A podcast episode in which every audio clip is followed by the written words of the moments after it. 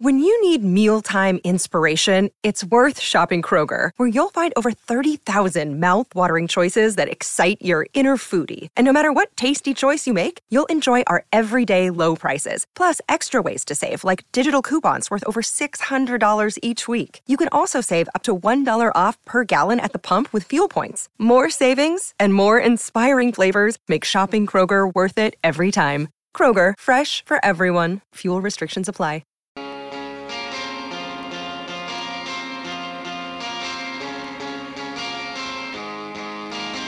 Dwayne's World with Dwayne Russell. Welcome back to Dwayne's World. Always great to have so many of your calls and your texts. Always great to have superstars like Chris Anstey on the program to talk all things basketball. He's, uh, I think, heading to Auckland to have another in-depth little chat with the locals with Dirk Nowitzki. So uh, I've been lucky enough to grab him for a couple of minutes before he boards. Welcome to you, Chris. Great to have you back on. Thanks, Dwayne. Yep, jumping on a plane and uh, Dirk's across in Auckland, so we'll do one more little event with him and he'll take off. But it's it's been great to have him. But uh, I suppose more importantly, great that the uh, the NBL season's coming to a head. It's it's been fantastic and uh, really exciting time in basketball in Australia right now. Yeah, perfect finish too, with uh, so many teams available in this last round to to make it. So many different connotations. Um, Kings are obviously the favourites in most people's eyes. Who's the biggest threat to them, do you think?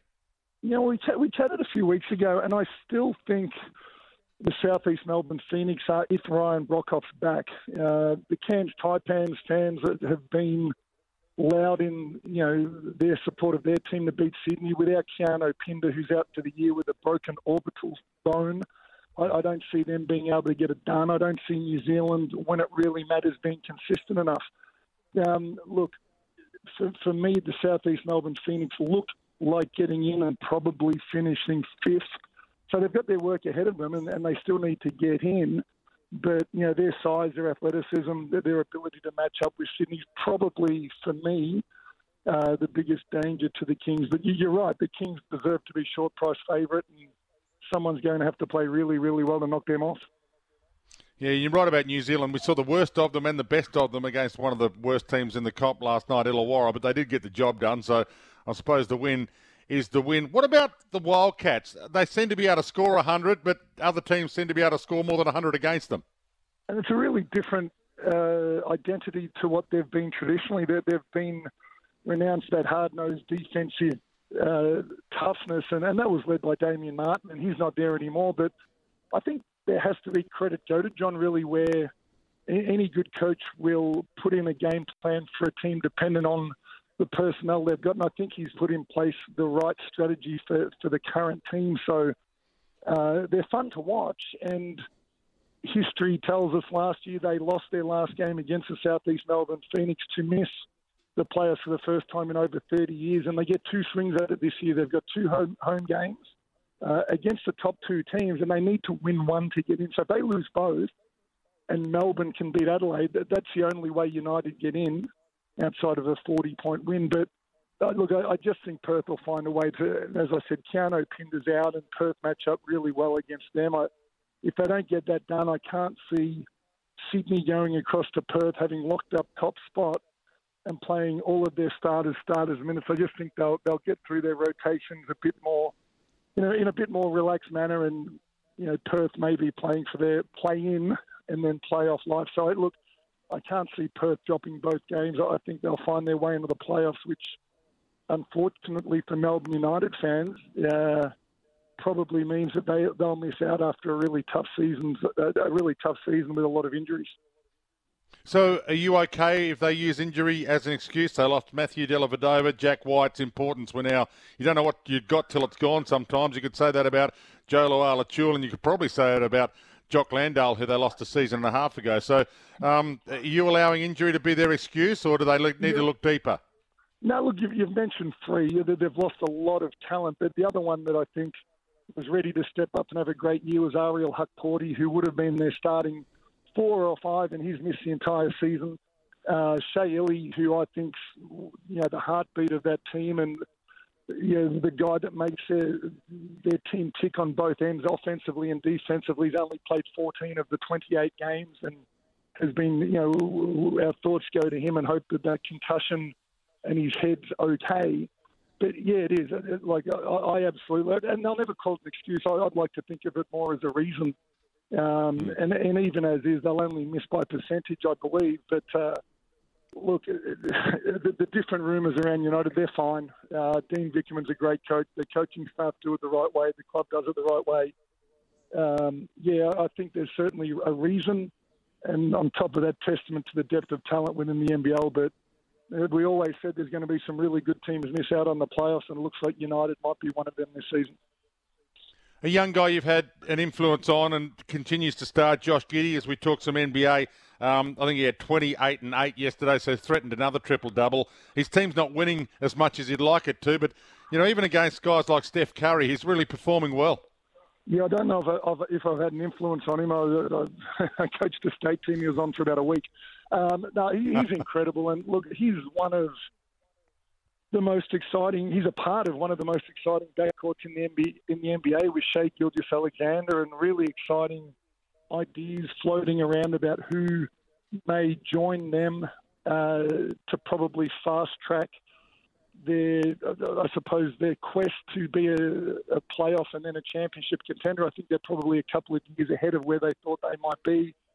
It wouldn't surprise me to see them make a move before the trade deadline and bring in, you know, a four-man like John Collins and really bolster that front court that they have and look to bring in a wing and a, you know, a three and D type wing uh, to help those two guards out. If they don't do it before the trade deadline, you know, they're not going to ch- threaten for a championship this year. They'll certainly do it in the off season, but just so much fun to watch an NBA club build around one of our Australians. We've only ever seen that. Well, we've we've seen it with Andrew Bogut, we've seen it with Ben Simmons, and to see it around Josh Giddey now, it's yeah, he's one of the best in the league, and will will be one of the best in the league in time. So, how are we looking for Paris next year, Chris? Because we do have the core there. I'm not sure how, how Ben Simmons is going to go in the lead up, and now he's going at the moment is probably another talking point. But are we looking okay? We're looking great. Uh, you know, to what we had last year, we had Josh, we had Dyson Daniels, uh, you know, in the backcourt, and whoever you know, whoever of that backcourt doesn't quite get there, whether through age or injury or just being outplayed by these two guys, which is you know nothing to, to be ashamed of. It look, the, the backcourt will probably be even more improved than what it was uh, in our bronze medal winning game. But, you know, the front court, we, we hope that Aron Baynes can get back to the sort of level of basketball that we know he can play and be involved in, in some sort of role. Jock Landale's improved a lot.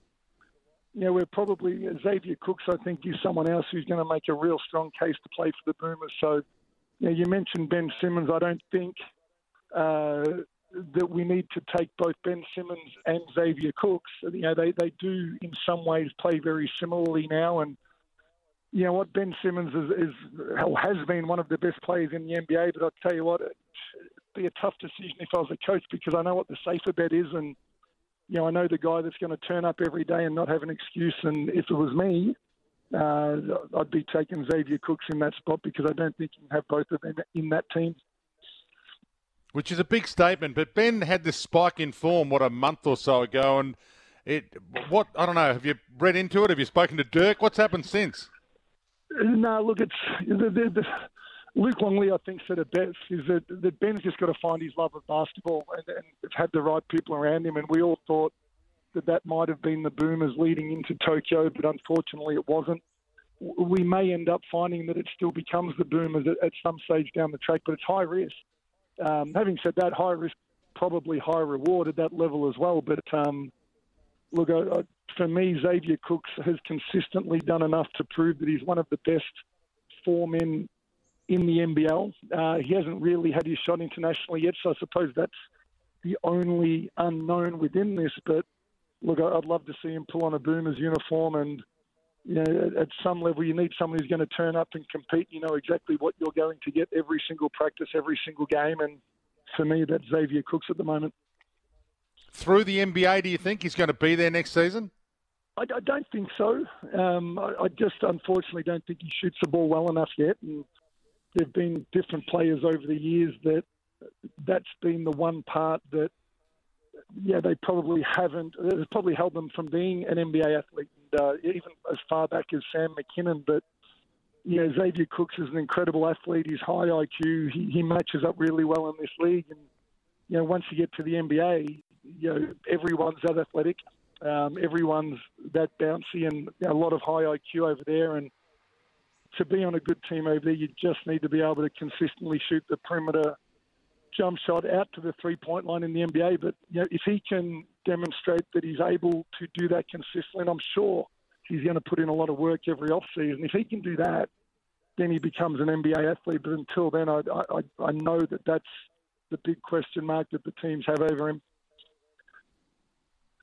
Hey, before I let you go, quick one. The All Australian for the AFL is still a panel that decides it. In the NBA, the MVP is essentially a media vote. Members of a large panel of sports writers and broadcasters vote. Um, do you like the system? Is it a good system? In the NBL, look, I think everybody needs to say I like the mix, but yeah, coaches and players, uh, an independent panel uh, that sees every single game. What I do think is that it's surprising that they've uh, announced the finalists for, for, an MVP award and all of the different awards with three rounds to go. And so after the awards were announced, Xavier Cooks had a triple double. Um, after the awards were announced, Mitch Creek had 25. So I'd like to see every single game taken into consideration before we even announce the nominees. I, I just think that's the fairest way. Um, with regard to some of the others, I think there has to be a minimum criteria. I love Shea Ilian. We've mentioned how important he is to United, but he's missed half the season. Probably, and he may or may not agree, but probably shouldn't have made the list of nominees for the Defensive Player of the Year, having missed half the year. I think Justin Simon at the Sydney Kings would consider himself very unlucky not to have made that last three, given he's on the best team in the league and uh, they were not represented in that award. So, look, there's still a few wrinkles to iron out. The NBL has done a lot right. Uh, they'll probably uh, tinker with it next year, I'm sure, but I think at the very least they need to wait until the regular season's done before they announce the individual award nominees. Yeah, I'm agreeing with you on that 100%. Hey, what about the NBA, though? The, the fans have 10% of the vote for the All Star game, and the MVP for the NBA is voted on by media. Um, how are you seeing that as a system as well? Do you like it? Do you not like it? They seem to come up with a pretty good like uh, NBA MVP winner every year. Yeah, I think they've got the MVP right, and I think there's you know there are literally millions of dollars that go into that, so that needs to be independent. Uh, with regard to the All Star game, yeah, I do like that the fans get a vote, but you see some players who have had horrendous years, or in fact not even played a game, just picked because people are used to voting for them as their favourite player. So look, I, I don't mind the fans getting a vote for the All Star game because at the end of the day, the game means nothing. Uh, it's a game for the fans. But you know, the days where you have triple votes and the the clubs getting VPNs and putting in hundreds of thousands of votes, I just don't think it's accurate. If they're going to do that, just make it accurate so that the right players play in the right games. I'll let you get on the plane, Chris. Great to have a chat to you. Always great to be able to pick your brain. So uh, thanks for joining me. Cheers, Dino. Chris Anstey joining us, two-time NBL MVP, NBA star, uh, Gaze medal winner. I can rattle off the teams that he's been a star at, and uh, it's great to have him as a star in the media these days. Chris Anstey joining us. A few of your calls straight after this little break. 1300 736 736. If you've got a thought on any of that, back to your calls next on Dwayne's World.